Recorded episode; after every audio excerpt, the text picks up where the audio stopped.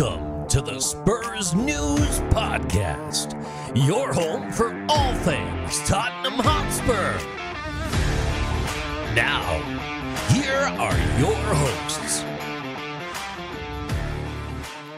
Hello, and welcome to a new episode of the Spurs News Podcast.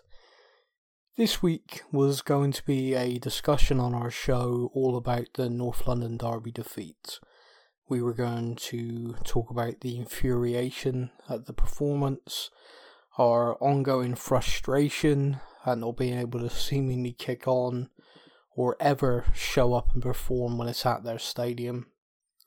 We were also going to discuss the Champions League nil-nil draw, which was a good result. However, again, laden with frustration, where we just didn't seem to be able to put a chance away or just get that final ball.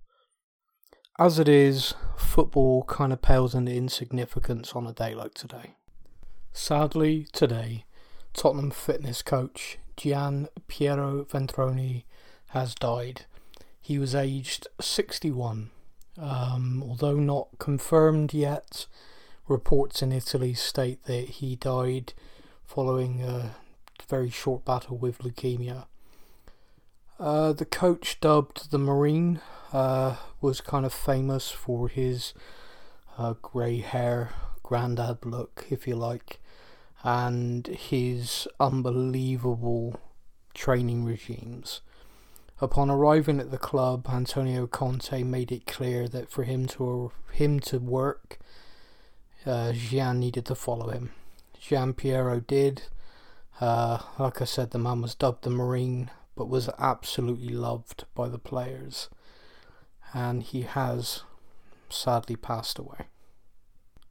So, with that in mind, we don't feel it's appropriate to be fixating and focusing on footballing matters when they are so small, really.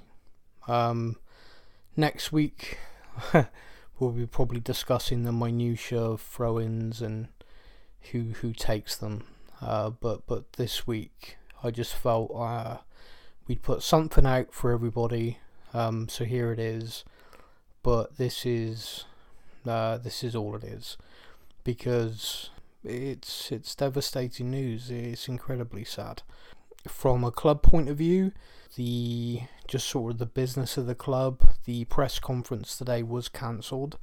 I think it's worth keeping in mind for the fans that Antonio Conte played under this gentleman as a coach, worked with him, and so has known him for 20 some years professionally and personally. So this is going to be quite devastating to him. There are many, many glowing tributes that have come pouring in from the players, which has been great to read it's it's an incredibly sad day for, for everyone connected to Tottenham Hotspur. But from all of us here at Spurs News, our thoughts are completely with his family, his friends, because I I cannot imagine the feeling that they have today. So yeah, uh, so this is not really a podcast this week, just a kind of a statement from us um, to say our thoughts are with him, uh, a small tribute next week we will get back into, like I said, discussing the minutiae of football and focusing on it. But we didn't want to stay silent, but at the same time didn't feel it was appropriate to be doubling down in on on football. Not today. I want to say a massive thank you to everybody uh, for continuing to listen and to contribute and get in touch with everyone involved with Spurs News whether you get in touch via Instagram, Facebook, email, however you do it, we really appreciate you.